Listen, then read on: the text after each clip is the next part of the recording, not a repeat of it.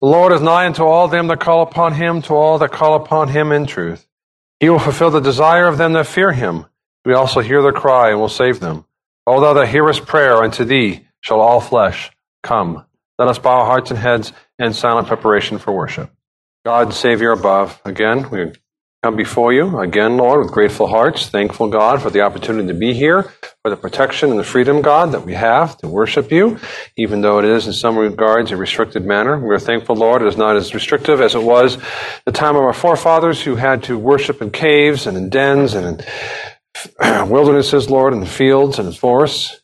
Precious God, we are thankful again. We pray for continued freedom Again, Lord, thankful that we have a little more freedom now with restrictions statewide uh, relieved uh, of us. We pray, God, for continued protection and prosperity, not for America as such, uh, Lord, but uh, for the sake of the church. Certainly, Lord, we love our neighbors and do not wish the worst for them, God, but we know often in the West, prosperity brings about blindness and hardness of heart, God, where they feel they have no need of you, Lord, unless they lose all that they have. Precious Lord, we pray especially for Christians in their employment, for protection of the churches, God, for upright laws to be maintained and sustained and promoted, God, our leadership, not only within the church, Lord, but outside the church, especially uh, those who have influence, God, and uh, can hurt or harm or even protect God, which is what we certainly pray, the church of Jesus Christ in America. we pray to that end, Lord, for the church to be faithful in America, that more and more churches would be less and less satisfied with churches and leadership uh, that are weak and poor on uh, doctrine and discipline and practice of their life, God, who make excuses for sins and rank sins, God, and who make uh, entertainment, Lord, uh, the foundation of the church instead of sound preaching and proclamation of Jesus Christ and His word for us. And so, Lord, we ask that you would move the hearts of your people in those churches uh, to demand better, uh, if need be, and to encourage, and urge, and even, if possible, Lord, if it is required, they replace their leadership with better leadership, God. And certainly, Lord, for the members themselves to examine their hearts and to wonder why they accepted worse or bad churches, God. We pray for ourselves as well, that we would, Lord, examine ourselves and our churches to be wise with what you've given us, Lord, and not to be haughty, uh, but at the same time to be zealous for your holiness and for your truth. And thus we pray for a faithful church in America, faithfulness in the OPC to be more faithful, and indeed for all churches across this nation, God, both in doctrine and in practice, and again, especially for the leadership, because they lead and they are an example. They are an influence in the church unto rightness, unto righteousness. And we pray to that end, God, for your church to be purified in America and to sustain a great and powerful witness to a lost and dying nation. We pray, God, in particular this week, as we end this Lord's Day, at the beginning of a new week, the resurrection of Jesus Christ, uh, giving us a new future, Lord, and heavens and a new heavens and a new earth to come. We pray for our vocations and calling in life, God, for this week, and take care of it daily as a mother, as a father, as a husband, as a wife, as a child, as a citizen of this nation, as a worker on our job, Lord, as a member of a club, whatever it may be, those are our callings, those are our vocations, those are the places you put us in your providence to use the tools you've given us, that we have, thankfully, a common language, a common culture, a common understanding, common enough, Lord, that it's less of a burden uh, to communicate the truth which is already a hard truth of the gospel of Jesus Christ, but certainly, Lord, uh, to do our callings, to do our duty. And Lord, we are certainly not called to be missionaries as such, but simply to be ready and able to give an answer of the hope that is within us.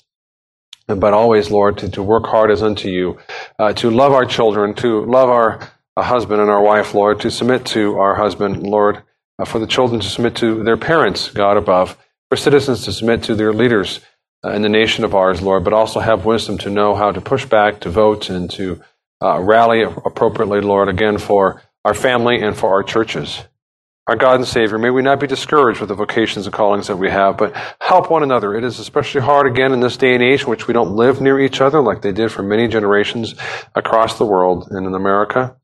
And so, God, may we pray and send letters and encourage one another as we're able, Lord, to do our callings, to do our vocations, to do it heartily and cheerfully unto the Lord. In your name alone we pray. Amen. Let us turn to our Bibles to Zechariah chapter 9. We were there this morning. It was a little different, right? Lord's Supper in the morning, and then four more verses afterwards in the afternoon.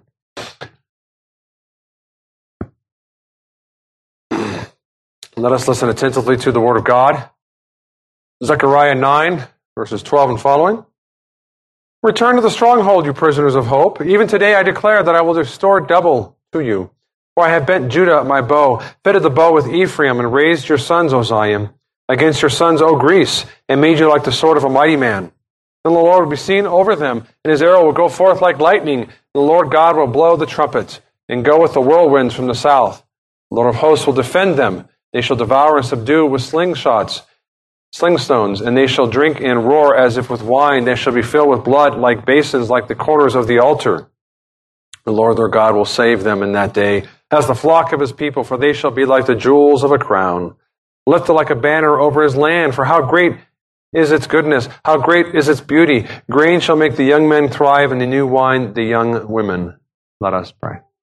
With this glorious prophecy, God, we see how uh, you are a stronghold for your people. In fact, God, uh, you have empowered your people uh, to do your will, to subdue the enemies of God, and to stand firm and to protect themselves, Lord.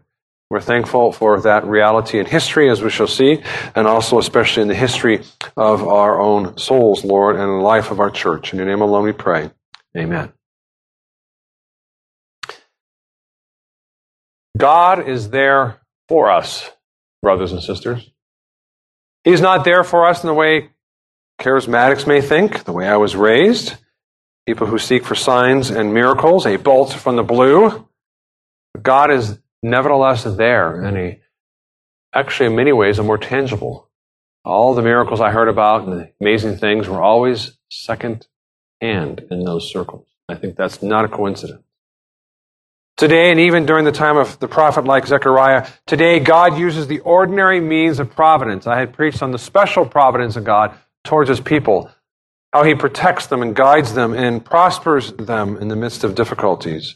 In fact, as we will see in this text, he used Israel herself to protect herself and to stop the enemies of God. And let us see in particular how God empowers his people to protect themselves, to grow in sanctification, and to even prosper if it is His will.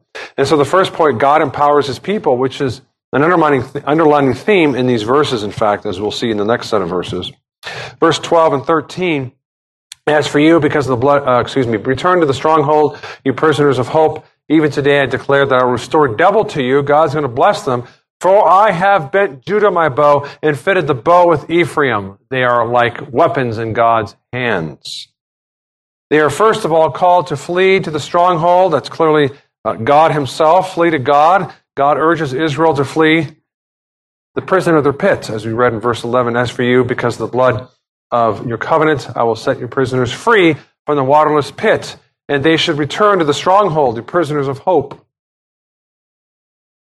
I will deliver you. The dry pit that represented their hopeless situation, being surrounded by the enemies of God, being small and outnumbered, the daunting task of rebuilding the temple, that is the kingdom of God, and, and a very physical manifestation, of course, that we don't have today, yet we still have, in many regards, more clearly the kingdom of God.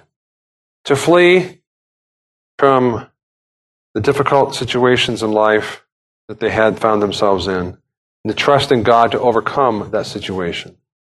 They don't give up on the situation. They're not fleeing the land. They're not saying, okay, it's too hot in here. We're out of here, right? It's too hot. Can't handle the heat. Leave the kitchen. No, God tells them to stay in the promised land.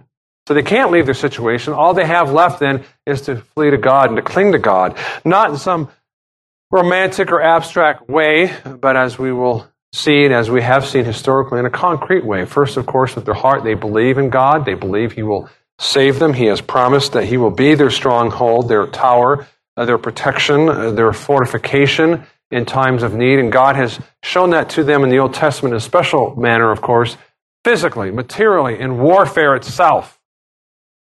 They are called to trust in God and act upon that trust. And they are. They are bows and arrows in God's hands, as we read in verse 13. Before then, at the end of verse 12, we read, that he declares to them, it's a proclamation of hope that they would not be discouraged, that God is with them. I will restore double to you, to restore double to them of the land they lost, of the prosperity they lost, ultimately of everything they lost, the time and the health and everything. 70 years in captivity, 70 years of punishment.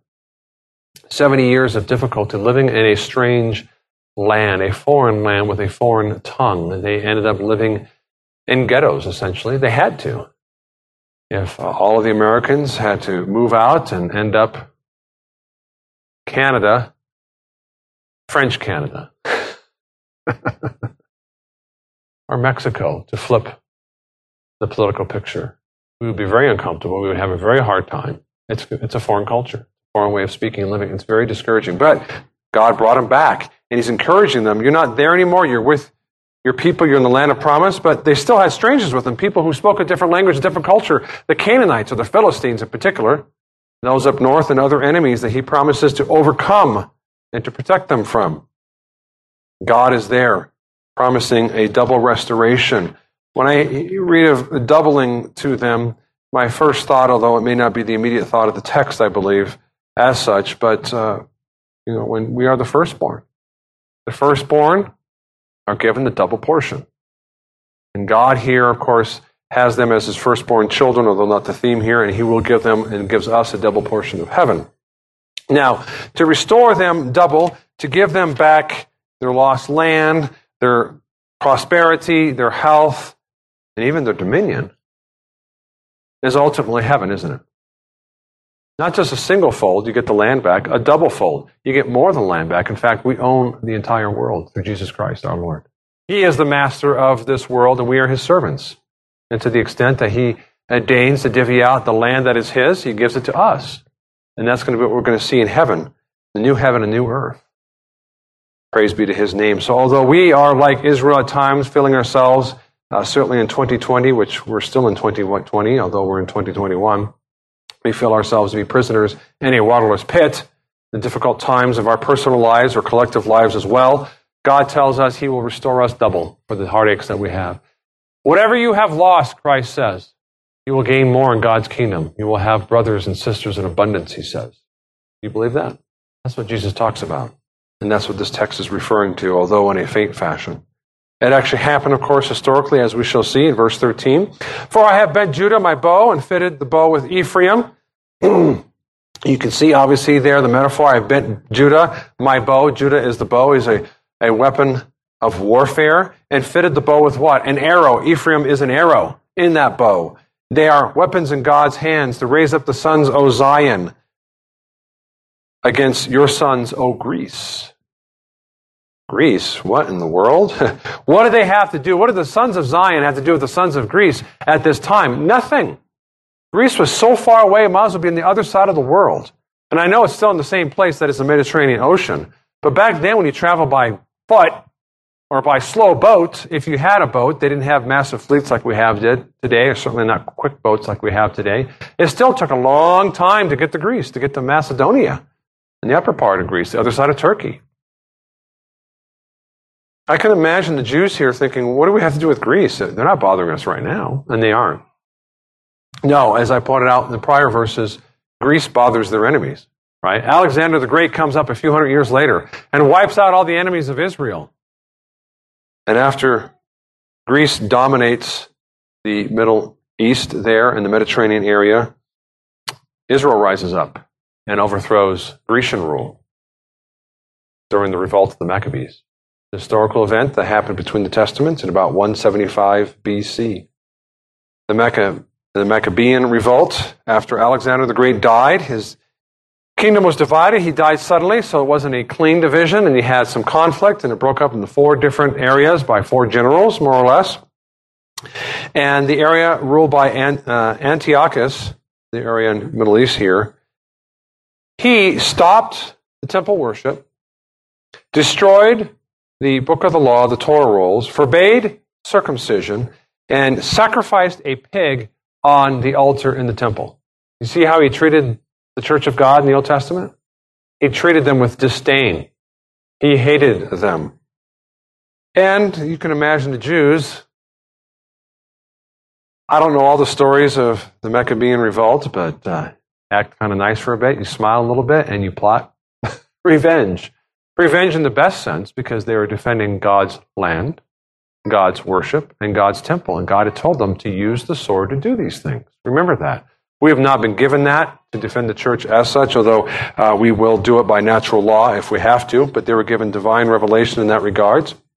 And so God raised up Israel to fight back against Greece, as we read in verse 13. Judas Maccabeus, who was raised up by God's special providence, and they beat the superior foe of the Grecian army and gained independence for about 100 years. Again, we read in Zechariah the prophecies of the future being fulfilled. Greece, the time of Zechariah, was a distant shadow of nothing. It meant nothing to them. And yet he's warning them and telling them, encouraging them, this is going to happen and you're going to be victorious. I'm going to work through providence. And they were basically fighting guerrilla warfare and they won. It's quite amazing. Now, today, again, we don't have such promises uh, that God will give us warfare against Greece. Greece is no longer a powerhouse and probably never will be, like Egypt, and never will be. And all the old empires and Babylon and the Persian Empire, gone, the dustbin of history. Rather, we have a spiritual battle. Now, reminder, they too had a spiritual battle, but also had overtones of physical fighting. Don't forget that. It wasn't like they were crass materialists. They believed they were doing the right thing, and they were doing the right thing. It was a spiritual battle of pagan worship coming to Christian worship and destroying Christian worship. That's a spiritual battle, how you worship God. We had this in the 80s and 90s, the worship battles in the, uh, in the evangelical churches, and of course we lost. and, uh, and a lot of the battles were, hey, we should, it's not really about God and worshiping and asking God, what do you want? What do you think honors you? But what gets the church to grow? What excites the people and gets the church excited and excitable? And that's entertainment and worship. That was the battle. That's spiritual battle as well. So when I speak of spiritual battles today, I'm not saying they never have physical overtones. Of course they were, material overtones. Because we are a spirit, we are a spirit and we are a body. We are a body soul complex, and they both interact with one another. Spiritual, when I use that word, is uh, another, uh, another word for moral. It's a moral reality, it's a moral battle. Are we going to do the right thing, regardless of what the world says? And God uses the church to preach the right thing. The church is the arrow in God's hands. We are Judah, we are Ephraim, we are the new Israel of God. And He uses us as a weapon to tear down the empire of Satan. Now, in the Old Testament, they didn't tear down the empire of Satan except in one little area called Palestine. That was the empire of Satan, wasn't it? The whole world's in darkness. That's a little bit of, that's a lot of darkness there. They're, they were taking live born babies and offering them up on altars, burning them alive. If that's not the seed of Satan, I don't know what is. Today, it's almost as bad. It is bad. Almost as bad. The next step would be that, isn't it? Now they do it quietly behind closed doors inside the woman, and of course they're traumatized for the rest of their life. There, they did it publicly, open up on the hillside for the world to see. And there were babies already born. That was the kingdom of darkness, and God said, This whole world, that's the place I'm going to attack the kingdom of darkness. And He put the church there. And now we're spread to the whole corners of the earth, aren't we? And so we proclaim the, the truth of the gospel of Jesus Christ to convert souls. And we conquer Satan's kingdom one soul at a time. So the strategy is different, but I'm trying to point out it's the same moral reality, isn't it? and so today we are given the promise of God, not only a double restoration when Christ returns and we have a new heaven and new earth, but that he has fitted us as bows and arrows and made us like a sword of a mighty man, verse 13, to tear down principalities and powers in dark places, as Paul talks about in Ephesians. Spiritual powers, lies, wickedness. That's what the church is called to bring the light of the gospel to a dark world. That's the spiritual battle that we have. We are empowered by the gospel to do that. In sanctification in particular, but I speak, of course, here, and I'll mention it later, of preaching to fight the world, the flesh, and the devil. That is our calling. The calling of the Old Testament church, the calling of the New Testament church. And God has empowered us to do that. He has made us bows and arrows. He has made us swords. Even if you're not a pastor, you're a sword in His hand to the extent that you are doing what He has called you in your calling and vocation in life. God defends His people, verses 14 to 15. And then the Lord will be seen over them, and His arrow will go forth like lightning. The Lord God will blow the trumpet and go with the whirlwind from the south. The Lord of hosts will defend them and they will devour and subdue with sling stones. God is over them. We've seen this before in uh, the prior verses there. God For I have seen them with my eyes. Verse 8, God is over them and camped around them. In verse 8, I will encamp around my house because of the army. Here, God will be seen over them. That's a picture of protection again, like a watchman and a guard. They need many reminders that God is for them as they're rebuilding God's kingdom there and that unique manifestation in the temple. And of course, the enemies around them and the like. You recall when they building the temple, every other man had a sword ready at hand or, or a spear ready at hand. God used ordinary providence to get these things done. That's the point of empowerment. I'll highlight that again in the third point. Because it's in this text. We read it here God makes us a weapon. That means everyday life somehow. And we're going to have that again here where God says we will devour and subdue slingshots, slingstones, and drink and roar as with, as with wine. And we will fight against the enemies of God, the spiritual battles of the preaching of the gospel and doing our calling and vocation in life. So as a watchman in the guard, he is there to protect them and guide them, but he works through them like a bow and arrow and a sword. We are his instruments, brothers and sisters. We are his instruments in this day and age. And they need reminders every day of that time because they were literally surrounded by people who wanted to kill them with a sword. We don't have it like that, although unfortunately, more and more we hear lots of rhetoric about white Christian nationalism or something like that, and how they hate that and how they want to kill people like that. And even if you don't want like that title, I'm, I'm telling you more and more they're saying that's what we are. Whatever, whatever you want to call it, that's what they're saying what we are. And they don't like us. Uh, but thankfully, we're not literally surrounded like they were there in the land turning around and there they are. They could get stabbed. they needed that encouragement. God is a watchman. God is their father over them and protecting them. And we need that reminder as well at times, to be sure. Again, during difficult times, that God is there for us. It's not chaotic the way it looks like to the world, just like Christ looked like he was nothing to the world. And so it looks like the church is nothing to the world, and you're nothing to the world, and the world's full of chaos, but it's not true. God is in control, God is in charge, and God is looking over us, and he is defending us as the idea is expressed explicitly in verse 15. The Lord of hosts will defend them, God's people. He will defend us. In the defense of his people is interesting. They, the Lord will defend them. They, who are they? God's people shall devour and subdue with sling stones. They shall drink and roar, roar as if with wine. They shall be filled with blood like basins at the corners of the altar. Such a bloody imagery we read carefully, shows us that God is using his people and they are fighting. Yes, God will blow the trumpet and God's arrow will go forth like lightning, but we saw the arrows are what? Ephraim, and the bow is Judah.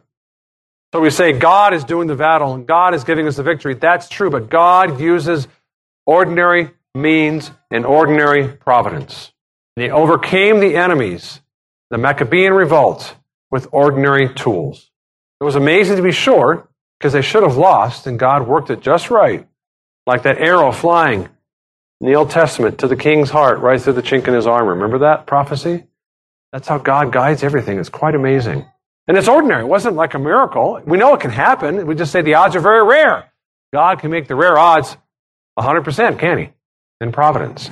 And so here, they are described as those fighting on the offensive when he defends the church Part of that defense often is the church being offensive. That is going out preaching the gospel, standing firm against the world, the flesh, and the devil, and our everyday life. The Lord is over us. He is shooting us as arrows to fight in the kingdom of darkness. Defense through the providential means we read here of this description, uh, this bloody description here. The destruction of their enemies, they shall devour and subdue with sling stones. Uh, some uh, understand this to be them attacking with sling stones. Others, it seems perhaps that they are being hit with sling stones and it means nothing to them. Like Superman, they can just eat the bullet, they can eat the sling stones, and it means nothing to them. They can survive the battle and the warfare and win, and they did, right? Judas Maccabeus won the battle and won protection and safety for God's people at the time. And it continues on here, it says, and they, and they shall drink and roar as with wine. Note, of course, it's as with wine, they weren't literally drunk. It's a metaphor. But the pagans would get literally drunk to build up their courage, right? To go into battle. It's not an easy thing to meet a guy with a sword and try to kill him before he kills you. So you can have some sympathy for these guys as much as perhaps you think, well, you know, those are raw pagans and they're just like, yeah, we can do it. We're gung ho and they're like a, a Conan. It's one of the pictures I have in my head, right? Conan the Barbarian. they drank. They drank often to, as they used to say, screw up their courage, to make themselves stronger, and to go into battle. This is not what God's people are going to do, but they're going to fight like they did. They're going to fight so strong without fear. It's as though they were drunk.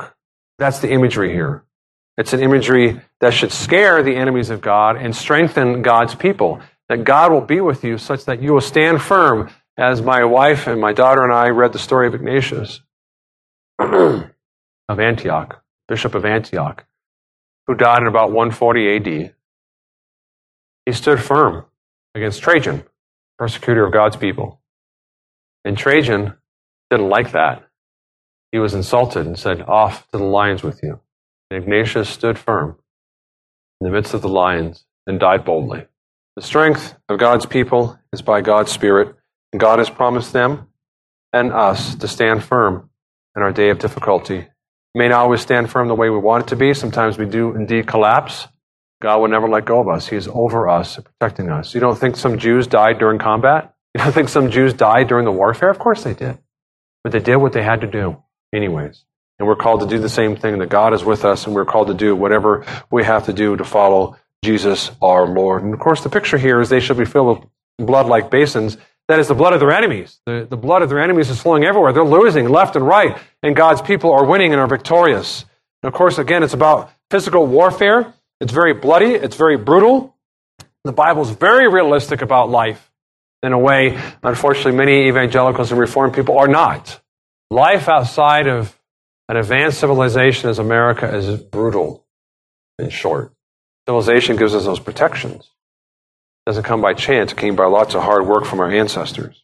But the promise today is empowerment of, of, the spiritual battle as much as it was for them in their spiritual battle, but it was spiritual battle plus physical battles that were metaphors often and pictures of spiritual warfare with the enemies of God. There's no promise of winning a ground war in Asia.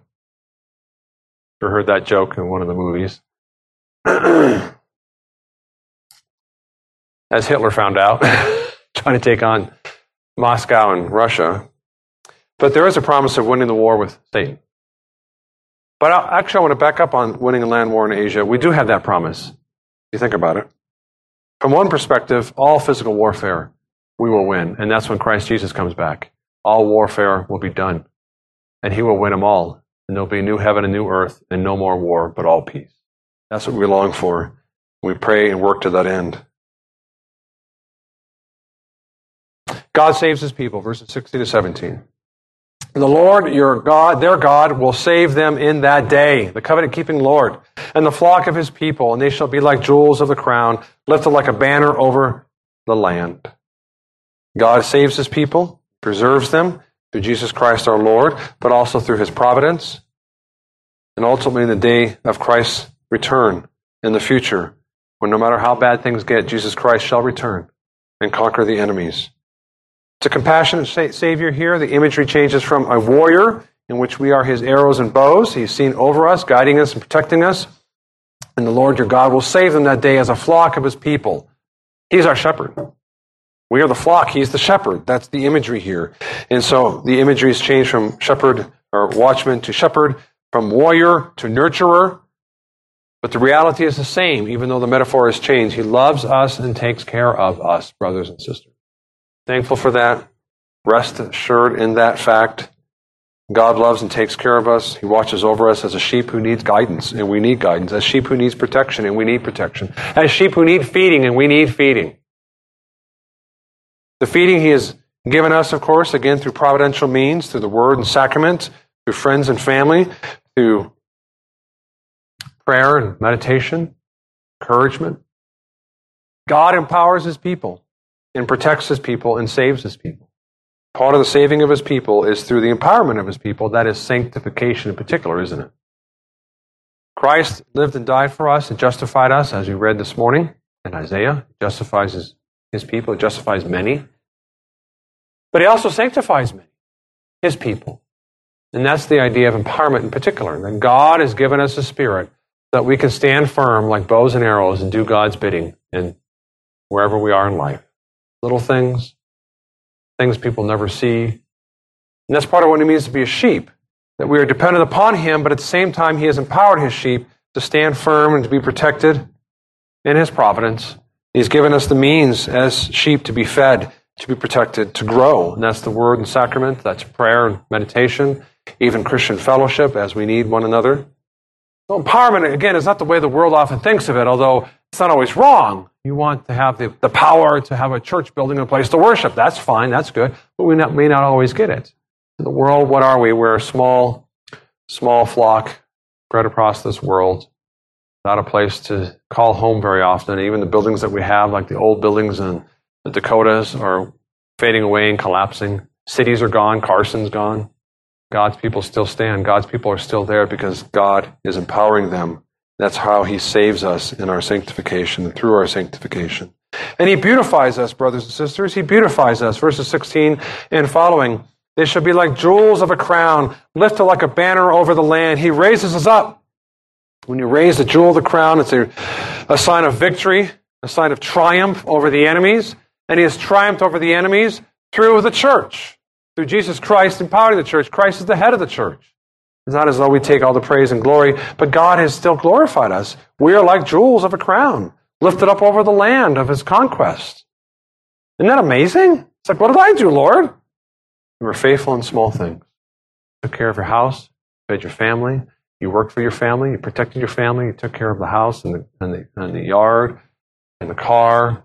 When you were sick, needed help, Crazy dogs went after them. Whatever your job is at home, even as a child, take care of your sick parents, take care of your siblings. That's God working through us. That's God working victory through us. A crown of victory, a crown of power is the picture here, and the beauty of the church of Jesus Christ, the bride of Christ, clothed in Christ's righteousness, the beauty of holiness, the beauty of submission, even the beauty of God's justice. For when he conquers the enemies of God, it is because he is a just God and they are unjust and wicked. And that's a beautiful thing to behold. For how great is its goodness and how great is its beauty. Its greatness and beauty, as we know, is ultimately comes from the grace of God. And it ends with the prosperity of abundance of grain and wine that makes the young men thrive and the new wine for the young woman. They all have access uh, to bountiful, precious, and lovely, tasty things. Because God has what? Restored double to you. we read that in the prior verses. Restored double to God's people, and He did for them historically, in time and space, but for a moment, because the momentary victories, as the godly knew in the Old Testament, were but shadows of the future of an everlasting victory over the world, the flesh, and the devil. No more sorrow, no more tears, no more sin, no more wickedness, no more injustices. But rather, the beauty of holiness, the beauty of justice, a doubling of our prosperity, and the beauty of our Savior. How great is its beauty! How great is the beauty of our Lord in Christ who is over his church. God empowers his people with the gospel. God defends his people with his power even through his people, and saves his people, even in the midst of sanctification, unto the beauty of holiness. Let us pray.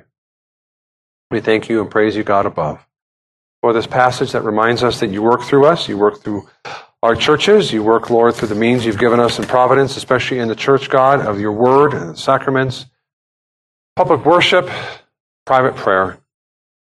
And Lord, although we don't feel like bows and arrows, we don't feel like swords at times, but we are. And you are using us, God, a little here, a little there, and that's all that counts. We're thankful, God, that you watch over us, that you are over us, that you are defending us, and you are continuing saving us, God, to make us more beautiful in holiness. In your name alone we pray. Amen. In the grace of our Lord Jesus Christ, the love of God the Father, and the fellowship of the Holy Spirit be upon you all. Amen.